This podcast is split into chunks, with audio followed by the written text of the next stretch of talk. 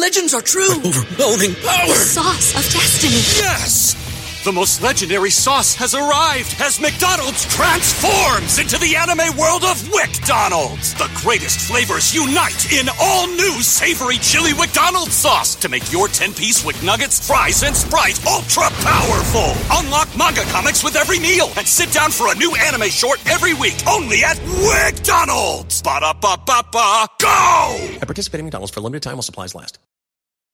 Thank you for listening to this Podcast One production. Now available on Apple Podcasts, Podcast One, Spotify, and anywhere else you get your podcasts. Since 1983, Eddie Trunk has been the voice for fans of rock, hard rock, and heavy metal. A best-selling author, host of TV's That Metal Show and seven national radio shows, including Trunk Nation daily on Sirius XM. Interesting. Eddie offers the world his news-making interviews, passionate analysis, honest commentary, and who knows what else. So welcome to the Eddie Trunk Podcast.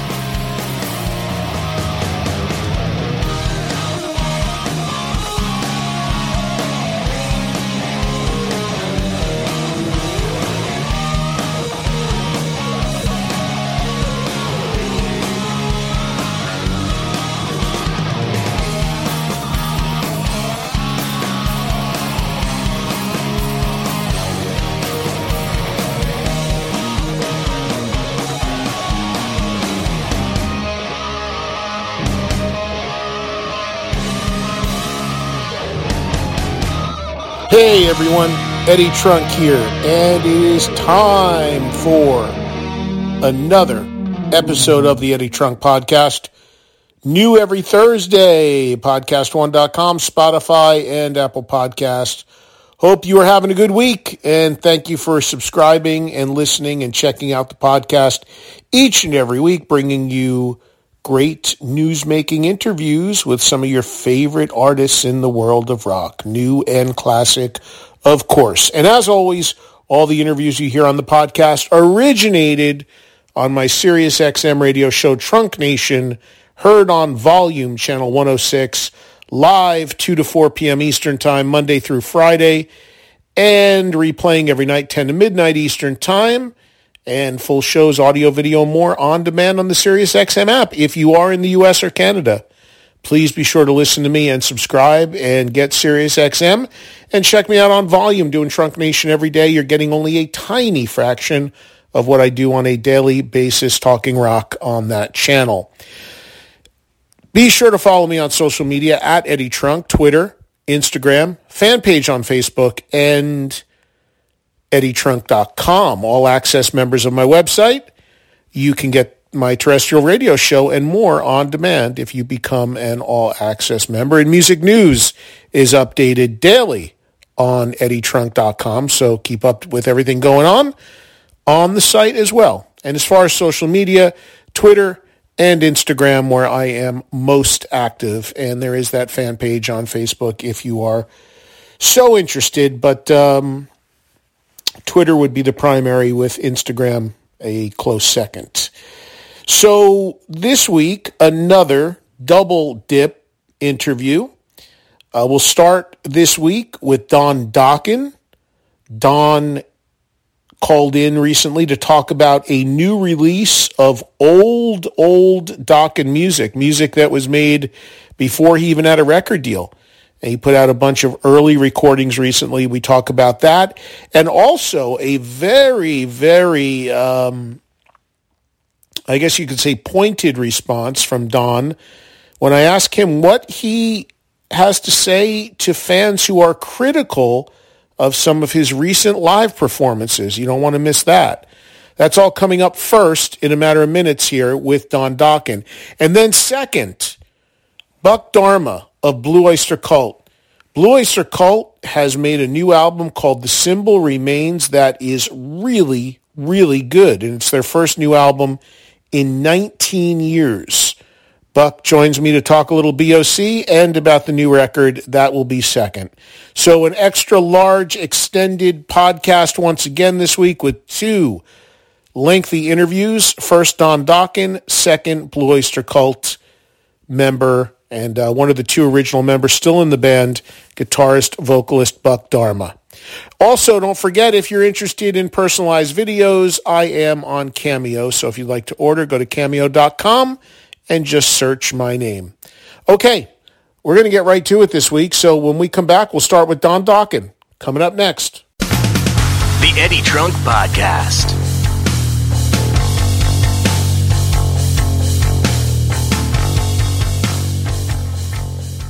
Uniform professionals sign up to serve causes greater than themselves. If you've ever served in the military, law enforcement, firefighting, or frontline medical communities, check this out. You are eligible for free membership at govx.com, the greatest online shopping site for Americans of service like you. And boy, do we appreciate you, especially now. Your job demands a lot from you from deployments to long shifts and the dangerous situations most people don't have the courage to face. And there's a reason why GovX believes service minded patriots like you deserve special recognition. And man, do you ever. I've said it many, many times. You folks are the real rock stars. And GovX.com delivers the deals on all the gear you need for your on and off duty life. Register at GovX for instant access to discounts on epic brands like Oakley, Yeti, Garmin, Vortex Optics, Benchmade, Danner, and more. This site was built exclusively for the men and women who serve our country and communities. That's why every month GovX supports nonprofits serving the military, first responder, or law enforcement communities. We don't just thank you for your service, we honor it. So sign up. It's fast, it's easy, it's totally free. Become a member today and use TRUNK, T R U N K, for $15 off your first order of $50 or more. GovX.com, savings for those who serve. Use my last name, Trunk, T R U N K, for $15 off your first order of $50 or more. That's govx.com. This is the Eddie Trunk Podcast.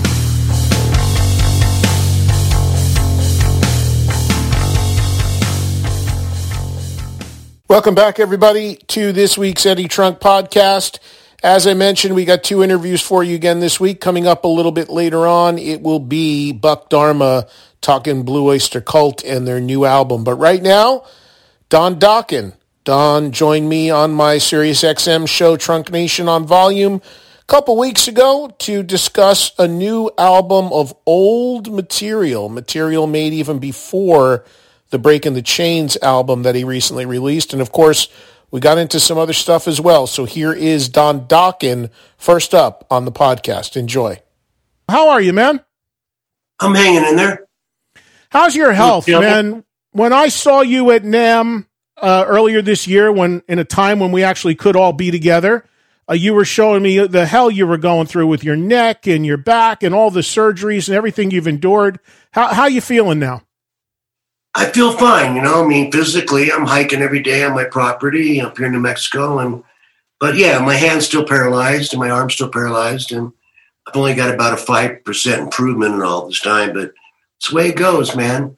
But I got a lot of stuff coming up in the next two weeks like famous acupuncturists, ketamine treatments, all kinds of stuff coming up to try to get the get the fingers moving again because they're still like I got about this much now. I got about remember my hand, you saw me, all swollen, but if you can see me, it looks pretty normal.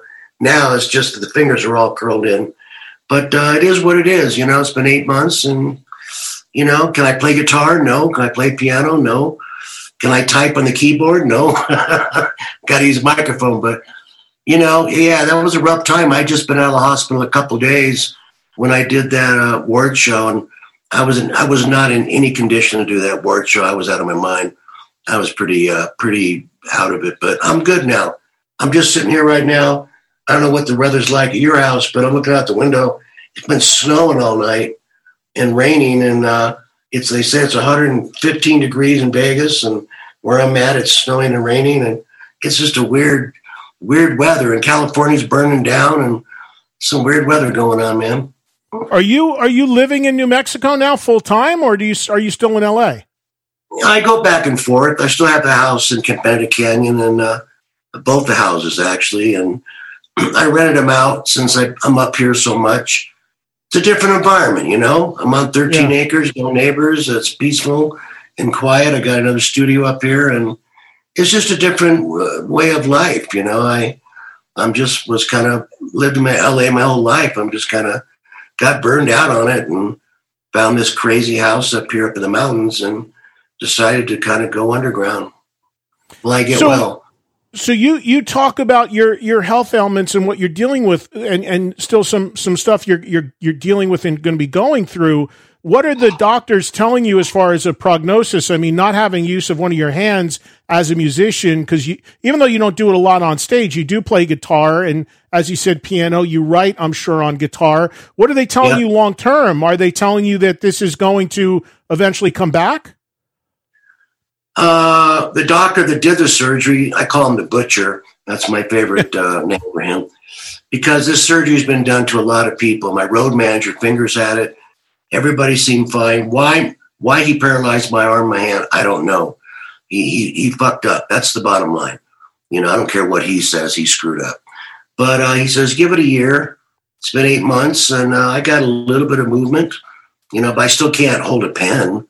I can't pick up a glass. I can't wipe my butt. You know, I, I mean, I'm left-handed now.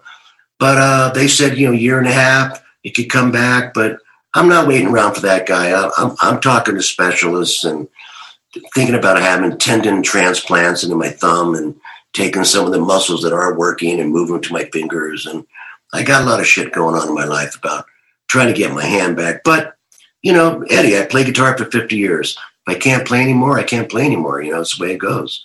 And uh, just got to accept it. You know, some people have this surgery and end up paralyzed. So uh, I'm not happy about it you know, but uh, you got to be positive and think positive and do my physical therapy twice a week and see 8 million doctors and everybody's got an opinion. A lot of doctors, I've seen a lot of famous physicians and they will say off the record, the guy screwed up big time, but they won't go mm-hmm. on the record and say it. You know, no doctor wants to throw another doctor under the bus, but off the record, all the specialists I've seen, which I would have wish I would would have went to those guys instead. They all said, "Man, this guy really, this guy really, you know, tore you apart, man. You know, you got a scar all the way down from your neck to the middle of your back." And they said even my sutures look like a like an amateur did them.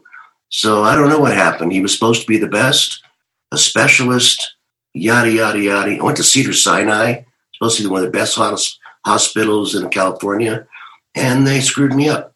You know, so uh, it happens. You know, so I just got to well, deal with it. Uh, I'm trying to hit a holistic approach now with acupuncture. I'm going to see a doctor in a couple of weeks that like people have had car accidents, been paralyzed, motorcycle accidents, paralyzed, and this guy gave me acupuncture and they can walk again. So I'm going to go see him. One, one other thing on this, Don, and then I want to talk about this record. So you mm-hmm. mentioned that awards show that, that you and I were at, which is the last time I saw you, which was, I guess, February of this year. But right. you, you, uh, and you said, you know, you were struggling there, and I think your quote was you out of your mind or whatever. You recently yeah. did some live shows. And um, I, am sure you know, uh, you know, there there are fans that probably don't quite know what you're going through and what's going on with you, and who have been pretty critical of your live performances recently. But yep. do you think that's a lot? You know, how do you respond to that? And do you think a lot of that is due to the fact that people don't know what you're dealing with? Well, I think they can kiss my ass. They can kiss my ass. I see the criticism, and and I'm like the you know it wasn't just my arm and my and my hand. You know it was a lot of things. When i came out of surgery i couldn't walk. You know i was in a walker. I was in a wheelchair. I had nothing. I couldn't even walk more than 10 feet without sitting down. So when i did that show i thought i remember saying i'm not sure i can stand here for for uh, five minutes and sing this song. I probably won't make it you know but i did. And then I went out about two months later as a test, and we did that lynch mob Lita Ford Dokken show. And I made it through the first two shows. And then on the third show, I had to sit down on a chair. I just couldn't stand. My, my legs were giving out because when they severed all the muscles and cut all the nerves. You know, I don't, I'm not a doctor. Apparently, they severed muscles to my hips, muscles to my back, my legs, everything. They just, they just butchered me. So it was a really, it's been a hard struggle. You know, I hike every day with my dogs and I go on my deer trails on my property and I walk. It's not easy. It's painful, but I just keep walking and walking and hiking and trying to build up my leg muscles. And then people said, "Yeah, I saw Don live. Man, he was terrible. He was just standing there. I mean, he didn't look too good." I'm like, "Well, they don't know what I went through. You know, it's a miracle I was, I was even even able to pull off three shows in a row with Lynch Mob. We did three days, no day off. I pulled it off. Was I at the top of my game? No. Was I singing my best? No. That's another issue. Um, when they went through my back into my neck, apparently they damaged my, one of my vocal cords. So I'm like, great. That's why I'm sounding like today. I sound a little husky. you know, my voice is a little husky now, and and uh, so I, they did something to my vocal cords too. So I'm just seeing every doctor in the planet trying to get better. And you know, as far as the fans go, I learned a long time ago. For every hundred fans that want to say the band wasn't good, the other three thousand people were happy. And that's all that matters, man. The people are singing along with Dokken and singing the choruses and fists in the air and singing him into the fire and it's not love, that's the only important thing. I can't worry about, as I've always said, there'll always be a guy, as you know, on the internet that works at Subway making tuna sandwiches. And that's the guy that gets on the internet. And this one guy used to crack me up and he'd say, I saw Dokken eight times last year. They sucked every time. And I'm like, then why in the hell did you come to the show eight times?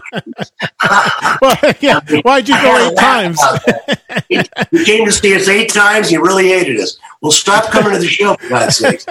So, That's like know, the same. I, I, I get it. It's That's funny, like the, right? I, yeah, because I've been doing this 37 years, and it's funny because you know everybody has those people, uh, people that hate me, but they can tell me every Yeah. single word I've ever said on the radio, and I'm like, well, why are you listening every day if you hate me so much? So Yeah, yes, that's always an element of what what we all do. You, you have to learn to sort of uh, roll that off your back. Are you gonna do more live shows? Or are you gonna wait until you feel? Uh, you know, closer to yourself, or or you have stuff on, in line. And how did you feel about doing shows? Because I know you were concerned because you're one of the bands that went out there and played during the the pandemic. I know Reb Beach had to play with you because Jon Yeah. Levin couldn't do those dates. So so talk a little bit about that, the future, and what what it was like doing a show in in in lockdown. Well, it was an experiment. You know, we, we did Virginia. It was a 5,000 seater outdoors. They allowed 2,500 people in. They checked all their temperatures, uh, eight, eight feet spacing. And uh, it all worked out great. You know, we had about a couple thousand people. But as far as a concert goes and me being on stage, you know, did I feel the rush? No. You know, you don't, everybody's spread out all over the lawn and everybody's sitting down, and it's not the same as a concert.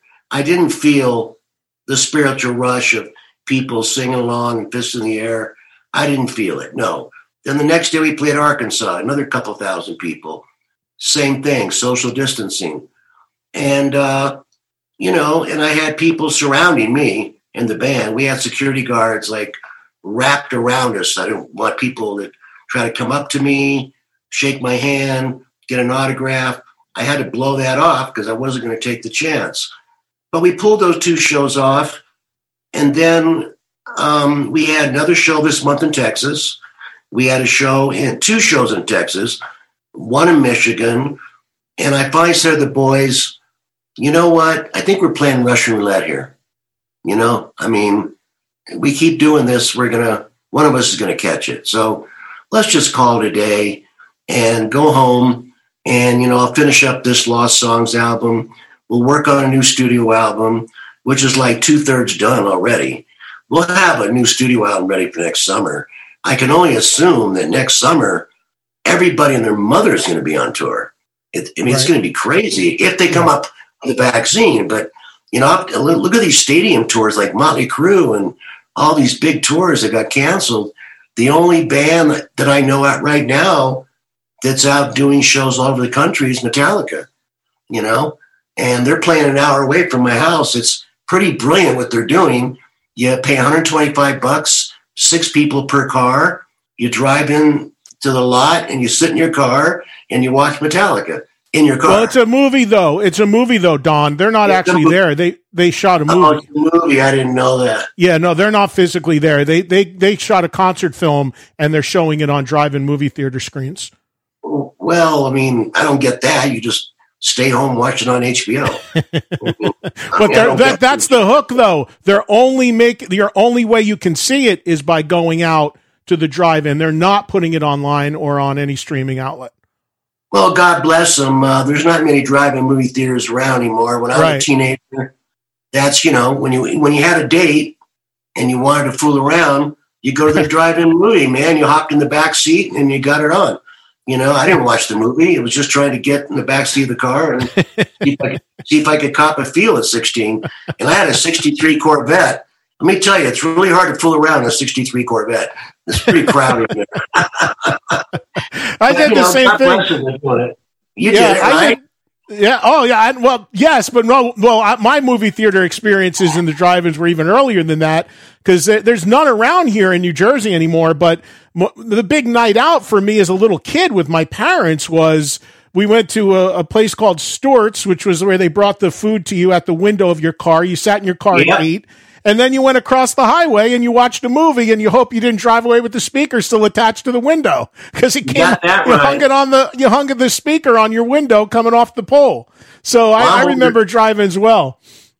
I remember it like it was yesterday. My mom would take us to the drive-in, and you know, and then when they had the break, we'd all run to the. They had a snack bar in our theaters.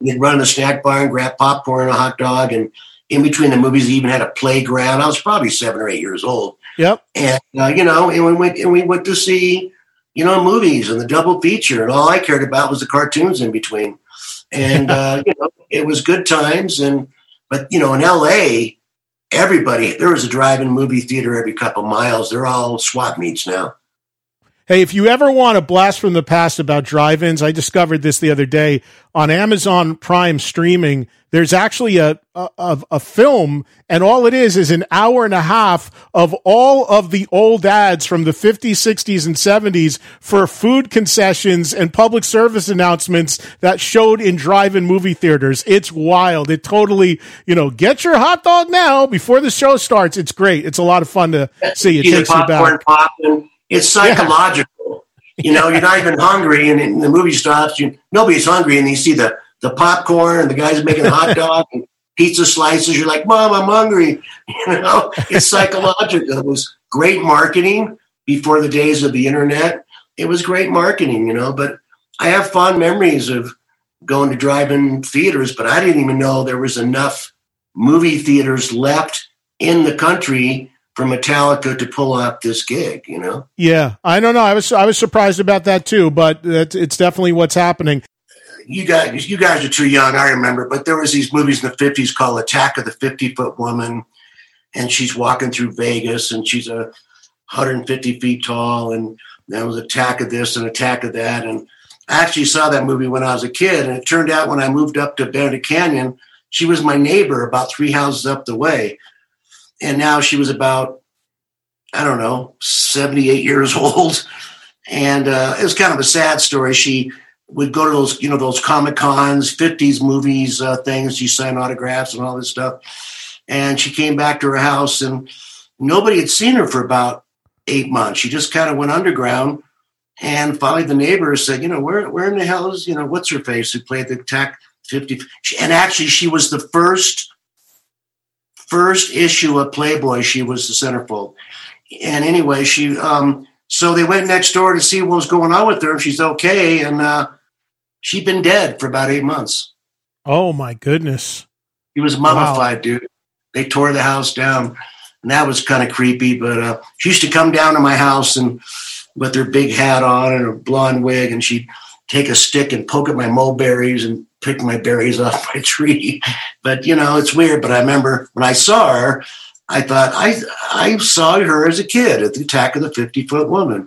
You know, Yeah. it was a wild times. You know, and Yeah, it's a, it's a classic.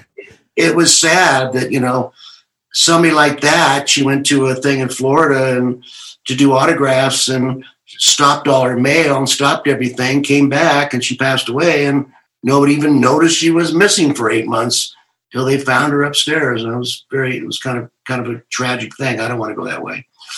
So anyway, let's talk about music. Yeah, Lost Songs, 78 through 81. This is a bunch of stuff prior to the first Dokken record, Breaking the Chains, which is where you came on most people's radar, and then even more so yep. with Tooth and Nail afterwards. Tell me about the decision, Don, to release these early recordings. Many of them are, I'm sure, demos. I don't know what the source material was, the story behind it, but why, why now did you decide what you, you wanted people to hear this stuff and to put it out properly? I don't, you know, it's, that's a hard. God, I've been doing so many interviews on this record, and I try to come up with the same answer or not the same answer. But you know, look, I was just, you know, I, I'd had my surgery, my hand wasn't working. We weren't on tour. I was recuperating, and I and I bought an old uh, '64 Stingray Corvette convertible, which I love, my toy, but I couldn't fit it in the garage. And I'm like, I can't leave it outside; it's going to get ruined.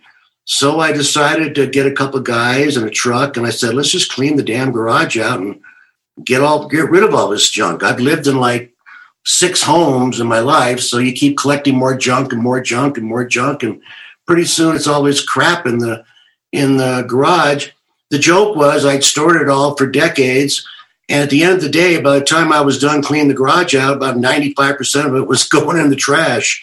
So old equipment, you know, broken cases, uh, you name it, just stuff. So uh, toward the end, there were some shelves in the garage, and I found this box, you know, this big plastic container. I pulled it down; it was really heavy, and I opened it up to see if there's anything in there. And I saw two-inch reels of tape. And for, for the youngsters that don't know that, we used to record on two-inch analog tape. Now, I hadn't recorded on two-inch analog tape in 25 years, so I'm like, "What the hell is this?" So I open it up, I see the track sheet, and it says Michael Wagner, Hamburg, Germany, December 5th, 1979. Wow. Then the next tape said Media Art Recording Studios, uh, Wyn Davis, demo, Don, Don Dokken Project, 1978. And I went, okay. So I decided to bake the tapes because you have to bake them after they've set for decades. I baked them and we threw them into a hard drive and I pulled them up and here was all this material that I had done between my age of probably between the age of like 23 and 25. And I put up all these songs and I found these songs. And, you know, and some had a drum machine on them and some didn't have a solo. But it was mostly all my vocals original, all my guitar playing original uh, five of the songs we recorded in Hamburg, Germany with Michael Wagner when I met him when Juan Croucier was in the band. You know, Juan was in the band for four years. And Juan and I did the first tour in Germany together as a three piece. So it was just Juan on bass and vocals, me on guitar and vocals, and a guy named Greg Pecka on drums. And one night, Michael's studio was across the way. I remember him deciding to run cables into the club. It was called the Sounds Club. It was like the biggest club in Hamburg, and he recorded our he recorded our whole show. Unfortunately, the tape was so deteriorated we could only save two songs, and there's two songs on this record that are live. And I have to say, I'm not trying to pump up the record. These two live recordings for a three-piece band, it's pretty. They sound pretty badass, I think. I mean, it's live, no overdubs, no faking, no fixing it. It's it right. is what it is, man. But you know, the only thing I have to laugh about is my guitar solos. They go on forever. you could go out and get a pizza and go home, make some phone calls, come back, and my solo is still going on. Well, you know, but Don, Don I think I think that's a that would be a big revelation to a lot of people who only know Dokken from the the later stuff is uh, the fact that you played so much guitar early on and then when the band came on the radar and MTV and all that and all the big success you you virtually played no guitar on stage with Dokken. How did that happen? Was that just because of the arrival of Lynch and you decided that you were just going to let him take that or why did you shy away from playing guitar much live on stage? Well, yes and no. Our first tour we did, arena tour, after breaking the chains in America, was with Blue Oyster Cult, Aldo Nova, and Dokken. That was our first tour. And then Aldo split off, and then it was Blue Oyster Cult, Y&T, and Dokken. And we got to the end of the tour, uh, you know, in New York. But in during that tour, I was playing guitar with George we were both playing guitar. I was playing rhythm. We were also playing solos together. We actually had solos that we would do in harmony. And on the way back, uh, we played a club somewhere, Milwaukee or somewhere, and they recorded the whole show. And it is a, a concert of me playing guitar, George playing guitar. We're both doing solos. And they put that album out in the 90s. It was called from conception. And it's just a live recording of us, which I completely forgot about. But, you know, it was coming to that time of the David Lee Roth and the Vince Neils, and all they were coming up. And everybody said, Don, you should just sing, you know, because you got to remember, if you're playing guitar and you're singing, I'm stuck on the microphone. I can't really move around left or right, or I'm stuck on the mic. I wasn't doing like Sammy Hagar. He used to wear a headset. So, and you know, and George didn't want me playing guitar anyway. He was just jealous. So, uh, you know, so I put the guitar down and I became, as you would say, the classic lineup of a lead singer, bass player, guitar player, drummer. But the first tour I played guitar, first two tours of Germany, I was a lead guitar player. But, uh, you know, but George, you know, was 10 times better guitar player than I was. So I said, okay, you're the guitar player, I'm the singer. And that's kind of why I put the guitar down. Talk about what brought you to Germany in the first place because, you know, you're a California guy, but you actually relocated to Germany to sort of chase the dream early on, which these songs yeah. document. And and also, Don, while you were there, there's a well documented story about you helping out Scorpions with the Blackout record right. How how did that tie into all of this, if it did at all? It did. Um, well, I did the first tour. You know, of course, I'd never been out of America. I'm, I'm from California. One, never been out of America. And we were playing at a club in the valley called the Rock Corporation. And a guy came in and was listening to us and said, you know, I own a club in Germany and you guys should come to Germany because a lot of these documentaries about the Sunset Strip and the rainbow and the whiskey a go go, they're true and they're not true. What they forget is between 78 and 79, the rock scene died. I was there, it just died. The only band that escaped it was Van Halen, put out their album, I think, in 78 because yes. I did a lot of shows with Van Halen. This, I got flyers that says Van Halen, Quiet Riot, Dokken, two nights sold out. You know, I got these flyers still. But Van Halen broke away, and I think everybody thought, all right, Van Halen got a record deal. Now we're all going to get signed. It didn't happen. And if you and you know your history, Eddie, in 78 to 9, all of a sudden the whole music scene changed. And it was Oingo Boingo, and it was the motels, and it was my Sharona, the new wave thing came roaring into LA. And literally, I would say, literally overnight, we couldn't get booked. You know, it's like if you had long hair and you were heavy, they didn't want to know about you. The new wave scene and the punk scene. It was kind of like this a little bit of rock. Then you had the Dickies, you had the Black Flag, you had the Weasels, you had the Mentors, you had all this hard rock, hardcore punk then you had the new wave, and the Blondies were on the radio, and so you had new wave, punk, and a, and the rock thing was kind of pushed out. And that's when I said, I, I can't do new wave. I don't like this kind of music. I don't want to do it. And this guy from this club said, well, you know, in Germany, it's like Saxon, Judas Priest, and, uh, you know, and all these bands and Scorpions, even though those bands had not made it in America yet. Right. So I went to Germany and did the club tour.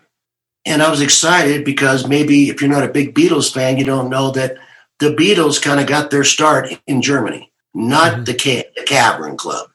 That was one of the things. But they, you know, the Beatles went to Germany and played all these clubs in Hamburg, the top 10, the Chicago, uh, the Star Club. The Beatles, you know, were in Germany for like six months, playing top 40 practically and playing two hours a night. And people don't know that about the Beatles, that they kind of got their start in Germany. So here we are playing the same clubs the Beatles played. So I'm all happy. I'm excited. And we go to Germany. And the guy that took us to Germany, who owned the club, was a musician. And he just said, Look, I got drums, I got amps, I got equipment. All you got to do is buy three plane tickets. You can stay at my house. I know every club owner in Germany. I'll book you a tour of Germany and you guys can play. And I said, great, you know, Saxon was popular and bands like that. I'm like, this is more what more I'm into. Our music was more like that, which you will hear on the Lost Songs. You can hear the influences. My guitars, my guitar solos are more like Ritchie Blackmore. A couple of the riffs are kind of like Thin Lizzy. And so that's what that is why we went to Germany, because the new wave scene just kicked everyone's ass and it was over for a couple of years. So that's why I went to Germany. And what did you exactly do with Scorpions on Blackout? Because Klaus was having vocal problems at the time. Did you sub for him? What what went on there specifically? Yeah, a lot of rumors about that shit. It was all stupid. And um, you know, for years people thought I was going to be the new singer, and you know, and blah blah blah. And it was all nonsense. Thank God I'm so great friends with Rudy and Klaus and and Herman. I did. I sang on Herman Rarebell's album. You know, I became friends with them. But I went back to Germany a year later, and I thought I'll go back again, and you know, and do another tour. The the guy that did this the first time said you shouldn't come. It's going to be wintertime. It's going to be tough. It's going to be brutal.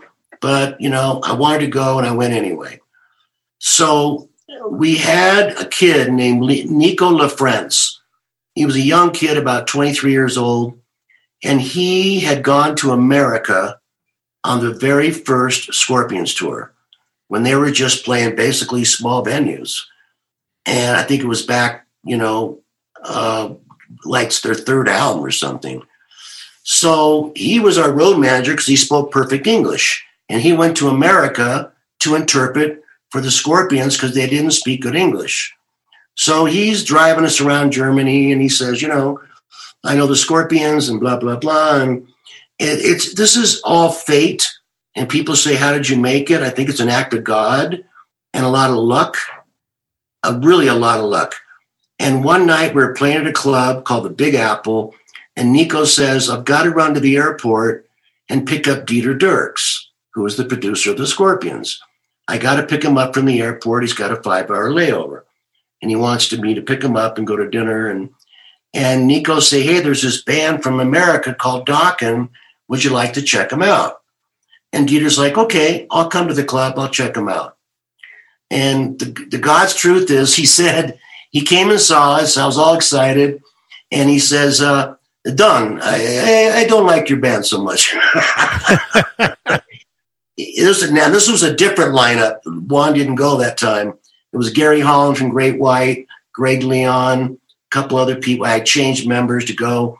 And he goes, I, I don't really like your band. I'm like, hey, you know, at least you're honest. Yeah. And he says, but I like your voice. He goes, you have the same vibrato.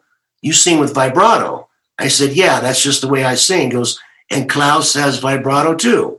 You know, a lot of singers don't use vibrato. And he said, you know, Klaus has just had surgery on his voice and he needs to rest his voice. He can't sing five, six hours a day.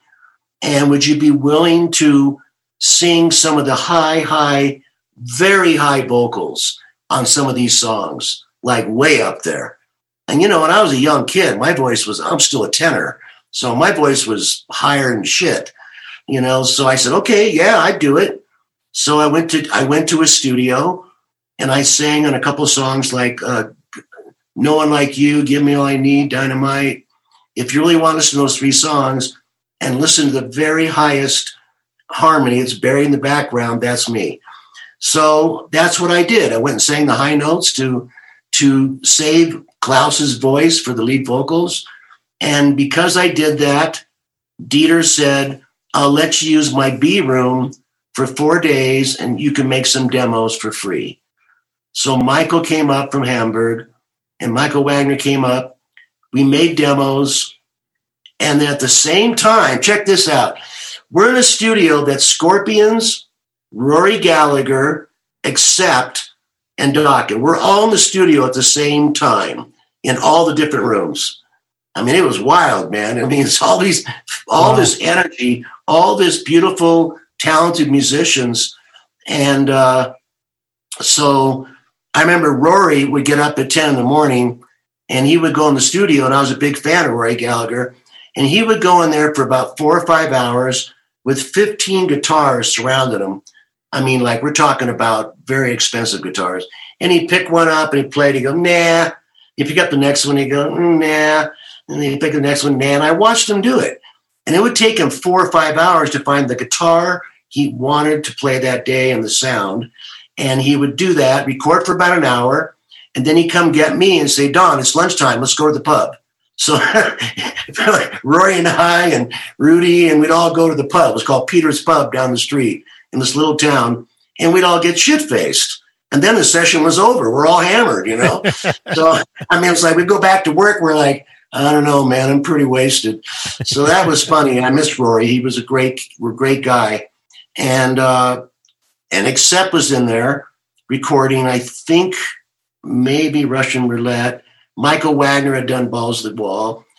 So uh, we we ended up taking this tape, and I gave it to a woman named Gaby Hauke, who was the manager of Accept, and she said, "I really like this demo. Let me take it to Hamburg. I have a meeting with Rolf Beyerle, the president of Carrere Records." And I'm like, "Who? They're a French label. They got Saxon." And I say, "Great, take it." So she takes the tape. She comes back two days later I pick her up and she hands me a plane ticket. And she goes, Here. I said, What? He goes, He wants to sign you. I said, You're shitting me, right? He'll give me a record deal. Yeah. I said, You know, and I'm very excited because I had nothing to go home to, nothing. And I said, How much? And she said, She goes, uh, 15,000 marks. And I said, Okay, how much is that in dollars? She goes, No, you know what? Tell me you want 20,000 marks. And I went, and how much is that in dollars? And she goes, uh, about 7,500 bucks. so the truth is, God's truth is, I signed my first record deal for $7,500 and Rob paid for the recording. And since Dieter had helped me, you know, let me sing in the Scorps, let me do demos at his studio, I felt obligated, you know, to go to this, go and record Breaking the Chains in his studio. The problem was I have now I have a record deal, I have a studio, I have Michael, and I have no band. There was no band; it was just me. The guys that played in the demo was uh, Tom Croucier, Juan Croucier's brother, and Bobby Blotzer played the drums on those demos. Mm. So was there was no there was no George, there was no Mick. Right. So I called George and Mick and said, "Hey guys, I got a record deal. I want to make a record. I got to get a band together. I flew back to LA. I auditioned George and Mick, and I said, okay, let's all go to Germany. And we did. And we all flew to Germany and we rehearsed in a bomb shelter in the bottom of a hotel called the Hotel Trost. It was an old bomb shelter from the war. And we rehearsed in there and went in there and did Breaking the Chains. And, and that is the whole story compressed on how I got from doing demos to getting a record deal, and George and Mick joined the band. You did you did all the hard work, and then those guys swooped in and got a part of all the glory with the record deal. You teed it all up for them. That's a beautiful situation, man. I'm, for well, those guys, they, they had it yeah, easy by comparison. Yeah, they, yeah, they kind of did. You know, I got the record deal. I did wrote most of the songs. I, I gave them a. I remember when I called Mick uh, to join the band. I said, "What are you guys up to?" And um, George and Mick were driving trucks for Gallo Wine, delivering Gallo Wine to liquor stores. And I went, "Oh man, you guys are down and out. You got nothing to lose. Come to Germany." So we did. Of course, you know, I go back to America. I try to get a record deal. George left the band. He was going to try, he tried out for Ozzy. It didn't happen. In between that, Warren DeMartini joined the band. We showcased at the Whiskey for five labels uh, with Motley Crue. It was Motley Crue and Dokken. Warren was in the band. And uh, we showcased. It didn't happen. And uh, finally, I just went on bended knee to Elektra, found Cliff Bernstein, who's the most famous, biggest manager in the planet, and he got me a meeting with uh, the record company president of Elektra. And I remember it's kind of like the old movies. I didn't have an appointment. I just walked in and barged in and said, "Hi, my name's Don Dokken, and I don't have an appointment, but uh, just please give me five minutes. Just give me five minutes. Just listen to my record. Just give me five minutes." He's like, uh, "Okay." So I put on "Breaking the Chains." He liked it, and he signed us. Amazing. Hey, I hate to do this, but because you got so many great stories, but I got to wrap up because I'm pretty much out of time. But we will tell everybody to check out the, you know, this is just the backdrop for this record and these songs that you'll hear on the newly released Dokken record, The Lost Song 78 through 81. It's out now. You can hear all this early material cleaned up, presented the best way it can be, and get a peek into the early history of Dokken. Again, the record is out now. The Lost Songs 78 through 81. Well, Don, with some uh, interesting comments there on a bunch of different stuff, and also, of course, talking about the new old album, uh, new album of old material, I should say, that was recently released. That interview was done over Zoom, so that explains the audio sound there. And that also means that if you are a SiriusXM subscriber, you can see that interview because it was captured on video. That's why it was done on Zoom. It's now available to check out on the SiriusXM app. Coming up next, interview number two, Buck Dharma of Blue Oyster Cult. Stand by. It's little Chico Pitbull, Mr. 305, better said Mr. Worldwide. I'm Mandito Christian Perez. I had to use the real name. Why? Because now it's the podcast. From negative to positive, which you can catch on Apple Podcast, Podcast One, and Spotify. Flow to the rider. I don't even know if you know how much they play you around the world or anywhere, my brother. No matter how much bread we make, dog, we can't take it with us. No right. matter how many houses, cars, whatever we acquire, can't take it with us. With that said, anything we make is always to give back, dog. Why are we starting a podcast? Well, it's real simple. With the times that we're living in right now in the world, I think you need to be motivated, inspired, educated, aware, positive. So what I'm here is just to motivate the world and let them know when we talk, we call a spade a spade. So you're gonna hear the truth. So I look forward to the podcast. I look forward to showing y'all, teaching y'all how to take it from a negative to a positive. So get ready. From negative to positive, which you can catch on Apple Podcast, Podcast One, and Spotify. Eddie Trunk back with you on this week's Eddie Trunk podcast. As promised, two interviews once again this week. Buck Dharma of Blue Oyster Cult, brand new album called The Symbol Remains. Really good. First new BOC album in 19 years. Here's Buck to tell us all about it. Buck, how are you? Eddie, I'm good. How are you? Good. It's been a little bit, but then again, you haven't made a record in 19 years. true that. True that. Yep. Where are you these days? You living in Florida still? No, uh, I moved to uh, Maryland. I'm in Annapolis, Maryland now.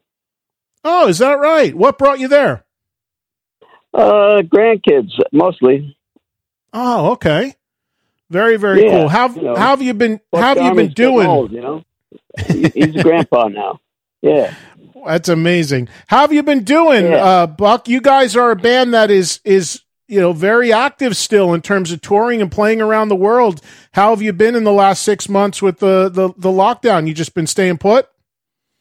Uh, yeah, I'm on vacation for a change, and it's uh, it's weird to to basically not be able to travel much or appear in front of people in crowds.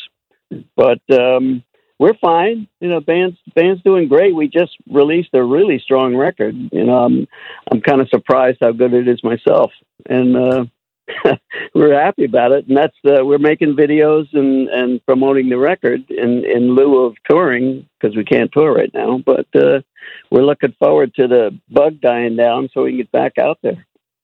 Well, the album is actually officially out on October 9th. The symbol remains. And I got to tell you, and, and again, you said it yourself just a second ago, so don't, don't take this the wrong way, but I was shocked at how good it is. you know, I mean, you guys have made uh, obviously great landmark records in your career, but you don't expect something that has this much energy and I, I don't know the word for it, but when I listen to it, I'm just like, this to me is like the best new music Blue Oyster Cult has made in a long time. Now I know it's been almost 20 years since the last studio record, but there's just a great feel and vibe to this record. How did you accomplish that? Uh, tell me about putting this together and making this record. Yeah, I I think I think overall it just reflects who Blue Oyster Cult is in 2020. I mean, this band, uh, the the current membership's been together probably longer than the original membership at this point, and and the band is just on fire. We're just really good, if I must say so. And we had two main criteria for making a new record after such a long layoff, and one is that it's inevitably going to be compared to our legacy stuff, so it had to be strong. It had to be good in that regard and stand up to the comparison. And the second thing is that it had to have enough cowbell on it. You know, we didn't want to hear that it needed more cowbell. So there's the lead cut has got cowbell prominently featured, and it's played by Albert Bouchard, our original drummer too. So um, we had to cover those bases. But yeah, I mean, I, I am sort of really psyched at how how good the record is. Well, well, so so before we go, well, I'll, i want to get to Albert in a second because he shows up in the video as well, which is fantastic. But when did the creation of this record come together for you guys? Did you start working on it a while ago? Did you all, uh, you know, it's been so long since you made a, a studio record. Did you all just say now's the right time and come together and write it very quickly? What What about the material itself? Yeah, well, we were very comfortable touring and and uh, and perhaps resting on our, our laurels. But around 2018, we said, okay, let's make a let's make another record, and we started talking to record companies. And uh, and by 2019, we we uh, taken a, a very good offer from Frontiers Record to uh, not only make this record but also reissue some of the other records we had rights to and some of the video concerts we had rights to. So this all came together as a as a package, and then uh, last summer, uh, in between touring, we did a lot of rehearsals uh, with the demos that we'd written um, going into it, and so we were fairly well prepared when we did the basic tracks. Unfortunately, we did the basic tracks before the COVID hit. And after the COVID hit, we couldn't get together anymore, but we finished the record uh, at our home studios and collaborating basically over the internet with uh, uh, Zoom and other apps like that to look at each other. We couldn't play together in real time, but we could produce each other and and basically oversee what we were doing at home. So there was a community thing about it, and that's how we did it. You know, the other thing that's significant about this record now, now there have been a lot of people over the decades that have been in and out of Blue Oyster Cult, but for for you, uh, and correct me if I'm wrong, this is the first BOC album made with the lineup that you currently tour with. Is that correct? Right. Yep. And uh, and Richie Castellano and Jules Radino, they've been in the band for over 10 years, like 12, 13, 15 years. Danny Miranda was in the band in the 2000s and uh, then he left us to do the Queen World Tour with Paul Rodgers. And then after that, he was in Meatloaf for a while, and now he's back with us again. So he's he's veteran also. When you when you think of all the different people that have been in and out of the band, of course, you and, and Eric being the constants, how do you think that impacted the history of Blue Oyster Cult, Buck? Do you think that's been a positive? Do you think that having uh, different people rolling in and out and, and putting their imprint on things or working with them has inspired you and, and Eric to in, in some ways, or would you have preferred that Blue Oyster Cult in the last 50 years would have been more uh, of the same you know unit of guys. What are the pros and cons of that as you see it? Yeah, I, as far as preference, it's hard to judge since since we didn't do that. I mean, I think the fans would sort of probably like the uh, the original lineup to stay, you know, the same. Uh, I wish the Beatles were still together, but they're not. You know, I wish Brian Jones was still alive, but he's not. Same with the Who. You know, but um, certainly Blue Oyster Cult in 2020 is based, is definitely a product of the people that are in it. And if you listen to the symbol remains the new record, you're going to hear that. You know, even though the it still sounds like Blue Oyster Cult because we sort of can't help ourselves as far as Eric and I, as far as our singing and playing, it's going to sound like us. Yeah, it really does. And it's also in listening to the record and what I've heard of it, I've heard four songs.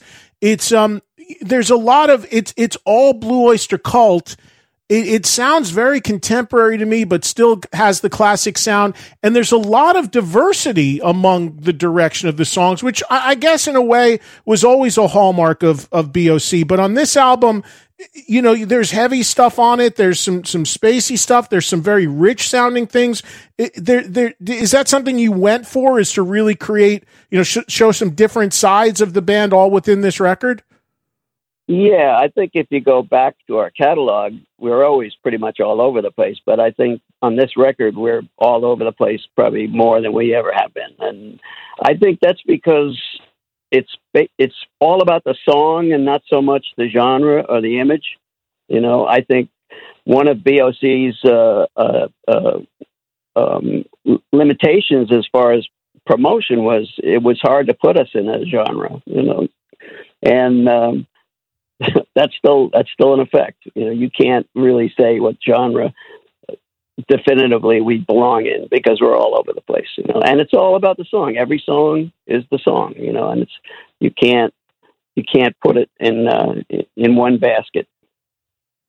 Talk about Albert Bouchard. Speaking of original members coming back in on this, he actually appears on the record as well.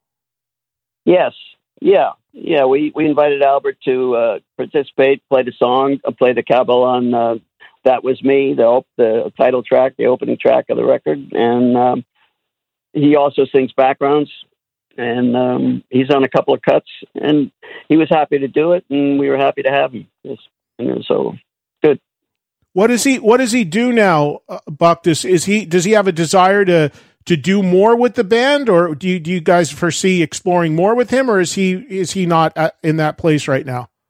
Well, he, he's he's recording with Blue Coupe. He's he's doing a variety of, of projects, and uh, I'm I'm doing some stuff with him. I collaborated with him on on some uh, Michael Moorcock uh, um, songs, and so we're cordial. But as far as as far as being in the band, you know, he was in the band, and uh, and it's not like we don't we don't talk to each other. But uh, I don't know if I'm explaining this right, but that's what, that's the way it is.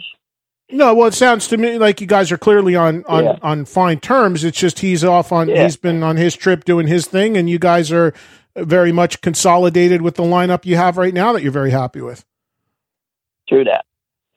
So uh, the album comes out on October 9th, and I'm assuming you are, like everybody, in this holding pattern, waiting to see when you're going to be able to get out. And I'm, I'm sure you're dying to play some stuff from it. Uh, is there any Blue Oyster Cult live shows on the books right now, or are you still in wait and see mode?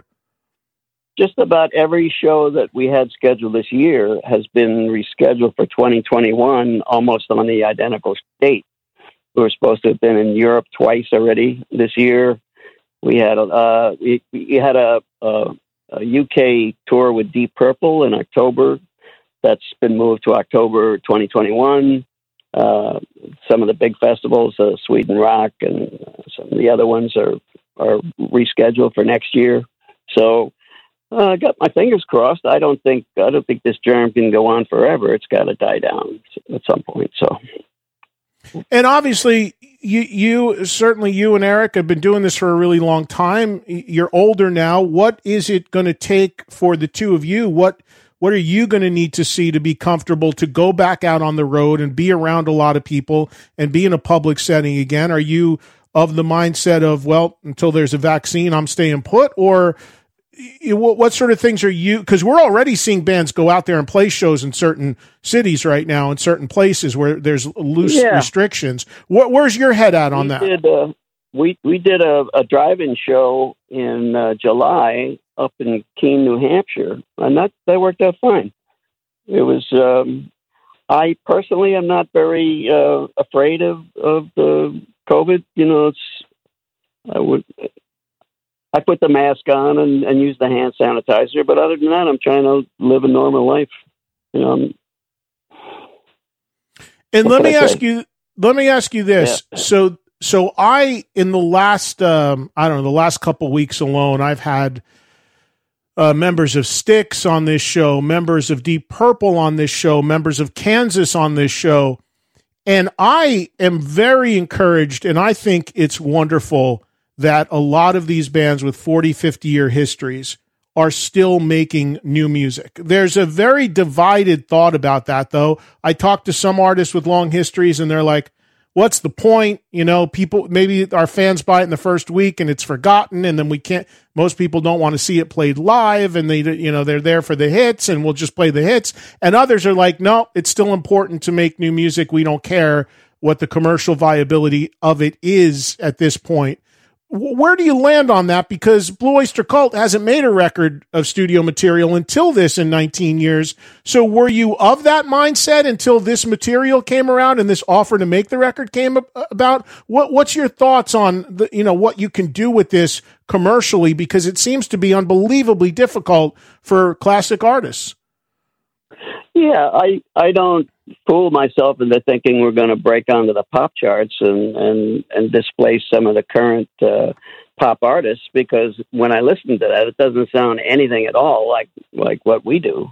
And uh, but uh, as far as as doing new stuff, I think given the amount of years we took off without making a, a record of new material, we were content to not do it. But at this point. Uh, I think we were excited to get back into it. It took a little bit to get the cobwebs off, frankly, but uh, once we started rehearsing, it uh, the idea of creating new stuff got got uh, it's really enjoyable. I enjoy being in the studio. I don't think I've ever not enjoyed a minute of being in a recording studio. I really like it.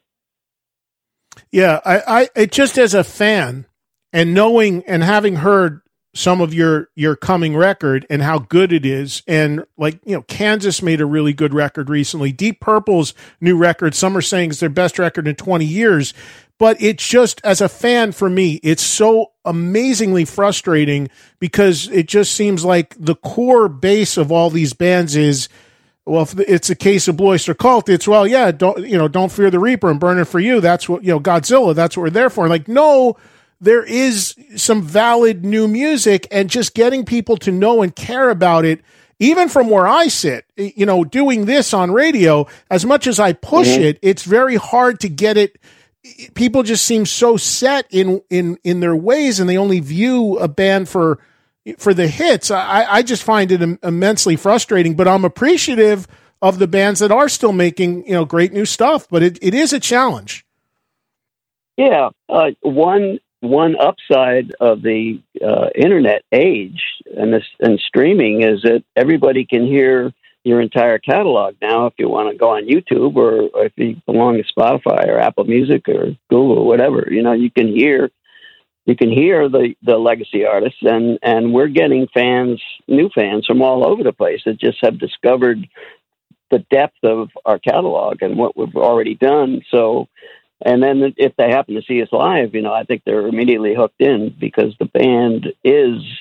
I won't say we're unique because I think any of the any of the legacy bands that are still out there are pretty good, or they wouldn't be doing it. You know, You know, like bands like Kansas are just great. You know, Styx they they all play great. So, um, again, you know, my eyes are open as far as as far as what the the potential is, as far as accepting um, our our new music. But uh, heck, you know, I, I, I'll uh, I'll let let the people be the judge because uh, I I really dig it.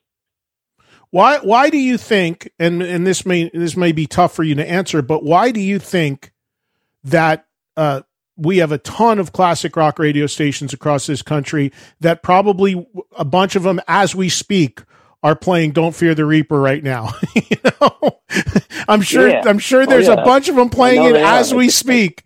Um, why? Why do you think? Why do you think they're so open? Why do you think so many of them, especially in the big markets, are so resistant? Not just Blue Oyster Cult, but all of these legacy bands are so resistant to giving new music, regardless of its quality, a spot on the air. What what what do you think it is? Do you think they think it's a tune out, or what do you think the mentality is there? Have you ever thought about it? Yeah, uh, the you know the oldie stations or the classic rock stations, the stations that play the the '70s stuff is uh, it's they're basically selling memories to the listener. Basically, you know they you want to. I appreciate it when they just go deep cuts on those on those stations. You know they, they don't play the same fifty songs. So Yeah. But I understand why they don't play new music, you know, and and there really isn't a place for for uh, new music by legacy artists. So I think word of mouth and and playlists and that kind of thing on the streaming services is, is the way to go now if you want to spread that word. And When you guys look- like Eddie Trunk. well, thank you. When you when you look at when you look at statistics, because one of the benefits of the age that we're in when it comes to streaming and all that is, I'm sure as an artist and as a songwriter, you get you get an accounting. You get you know exactly what people are listening to the most, what they're pulling up online the most, what the streaming services are being hit for the most when it comes to Blue Oyster Cult. Safe to say, Oh, yeah. Safe to say, "Don't fear the Reaper" is the biggest one for you. Oh yeah, it is. What else is Especially on there? What's give me the top three or five? 31st. I'm sorry. What? I said I, said, give I me said, give, re- no. What I was going to say is give me your to, give me the top three or five uh, of the of the most played. Oh, it's it's definitely the Reaper, followed by Burnin' for You and Godzilla. And but it's funny to see the Reaper uh, airplay or you know streams go up on every Halloween. It's just like it, there's a huge spike every Halloween. Did you have any idea when you guys were making that song that it was going to be that song for you? Was there anything special about writing it or recording it where you said you- you walked out of the studio that day saying, "Well, that that could be our."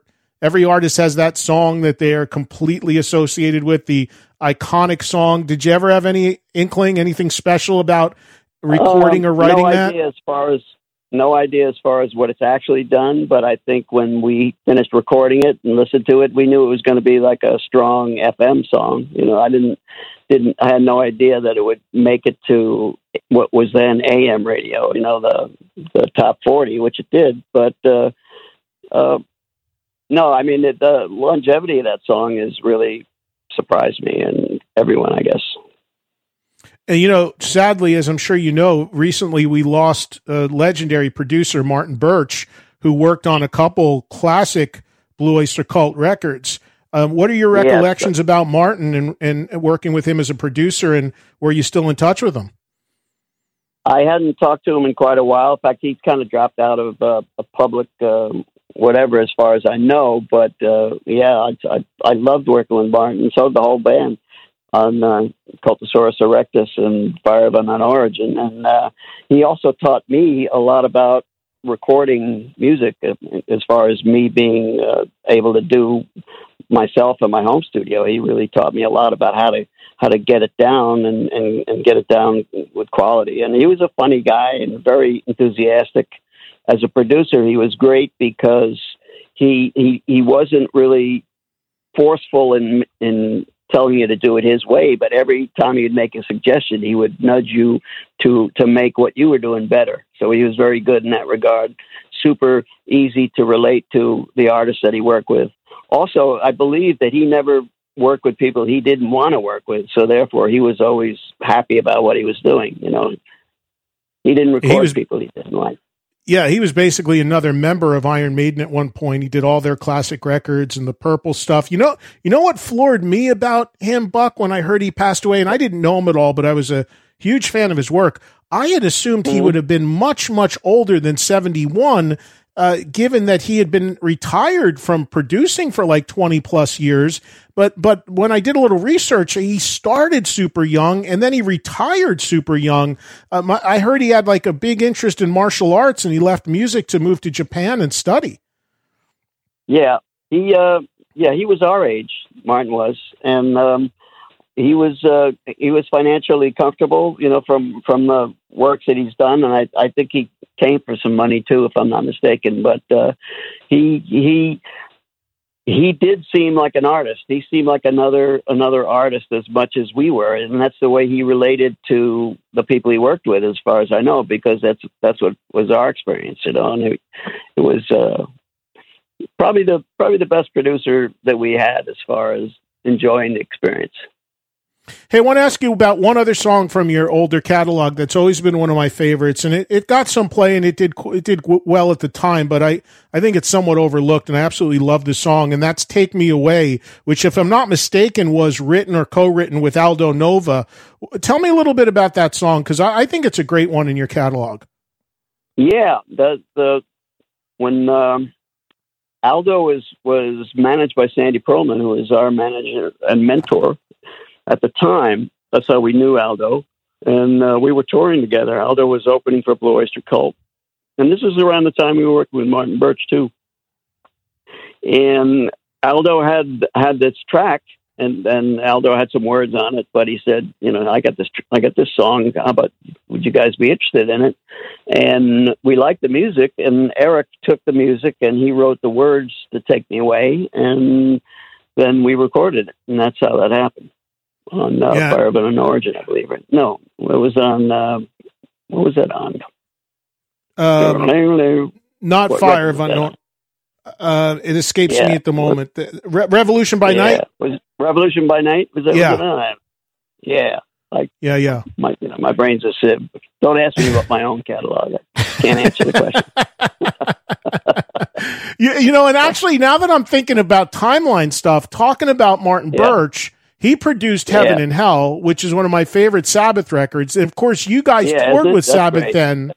When you guys did the Black and Blue tour, uh, which of course was Dio's first tour with Sabbath and the first record uh, right. uh, Martin did it. So mm-hmm. uh, there was a bit of a connection all the way around around that time. Now that I'm thinking about it. Yeah, actually, the reason we did that tour is that, that Sandy Pearlman was managing Sabbath for a brief period there when when uh, we did that tour. So that what, the connection is, is, is more, even more than that. What were your recollections about the Black and Blue tour? Was it a positive experience for you guys? Did you feel it was successful? Well, and you know, we we love we love Sabbath, but I don't think Sabbath was very happy with Sandy's management. So they were they were not happy during that tour, you know. And, and unfortunately, it, you know, it was it was not as it wasn't as rewarding personally as it could have been. Yeah, and it was a tough time for Ronnie because he was as brilliant as he was and as great as the Heaven and Hell record was. Uh, he had told me this many times. It was a tough spot for him because people were just sort of trying to accept Sabbath with a new singer at the time. Yeah, well, the, the band was undeniably good, you know, and Heaven and Hell is just a just a wonderful record. So you know, he, you know, he needn't have worried about that part of it. Yeah, yeah. Now you put a video out the song is called Box in My Head.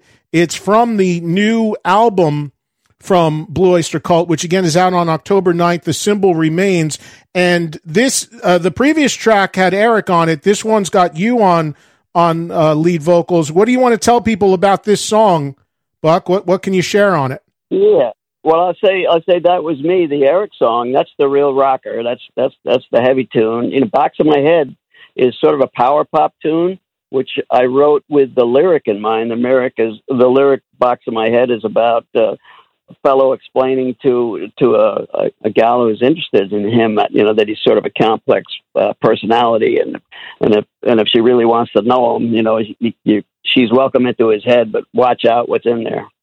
I just thought of something I wanted to ask you too. Sorry, it just this Go just ahead. came to me. So you and Eric have been Blue Oyster Cult and been there day one right through now, 50 years, whatever it's been. Where how how much longer do you see yourself doing this? Do you do you you I mean you made you just made a record here that's coming out that has a tremendous energy to it that I, I think is some of the best stuff you've done in a while. Is it just you're just going to take it as it comes, or do you see a, an end where you would envision wanting to retire?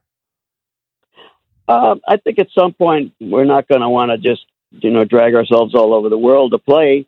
The playing part is not really the hard part. You know, the traveling is the worst part. So, with um, I'd say the lights on at the end of the tunnel, but how long we're going to do it, I don't know.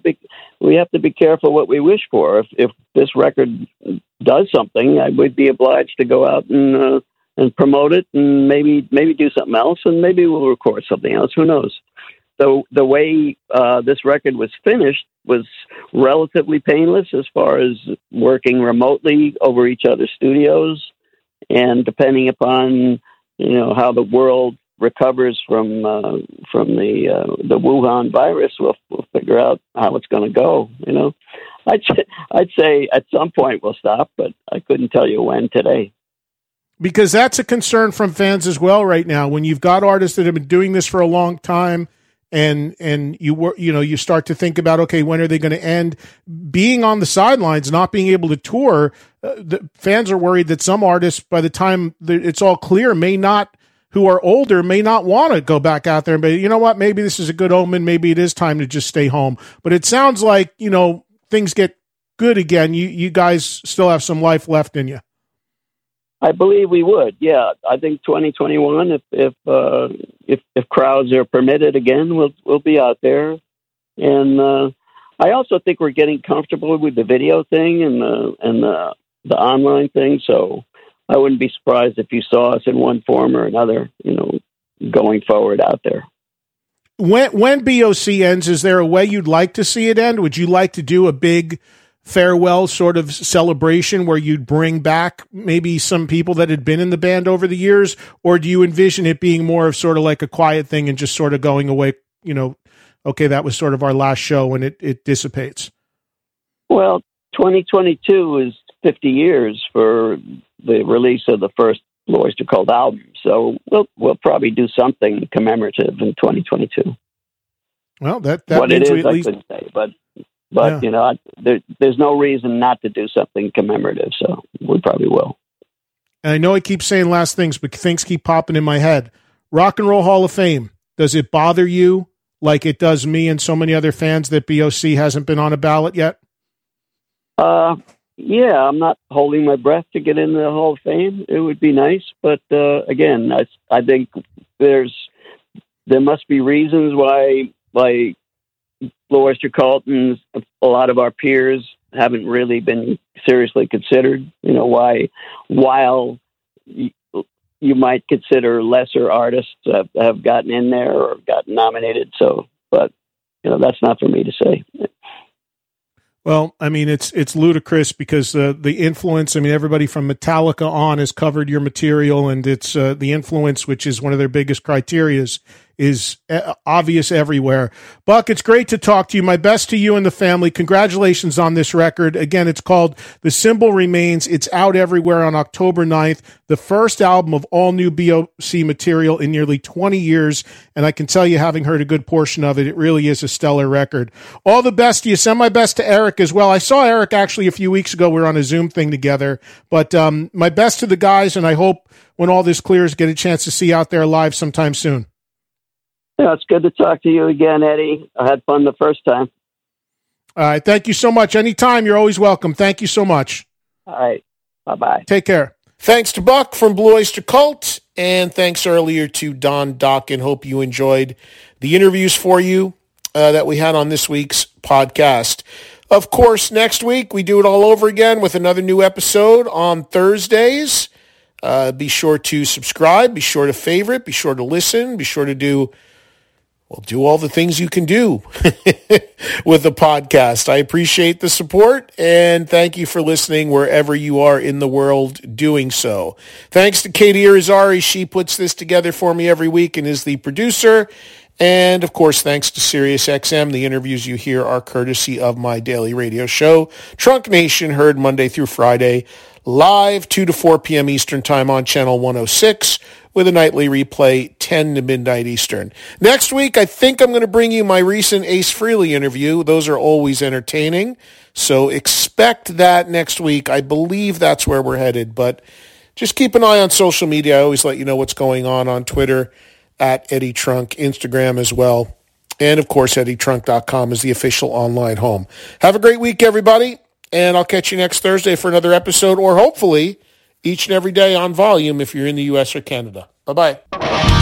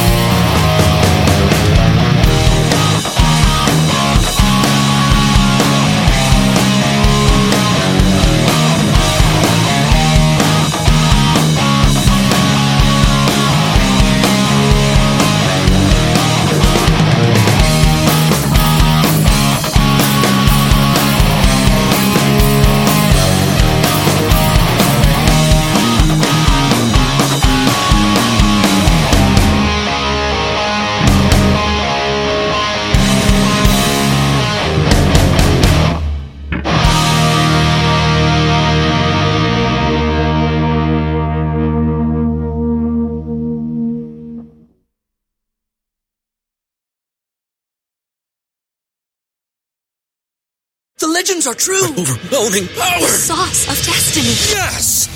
The most legendary sauce has arrived as McDonald's transforms into the anime world of WickDonald's. The greatest flavors unite in all new savory chili McDonald's sauce to make your 10-piece Wick Nuggets, fries, and Sprite ultra powerful. Unlock manga comics with every meal and sit down for a new anime short every week only at WickDonald's. Ba-da-ba-ba-ba, go! At participating McDonald's for a limited time while supplies last.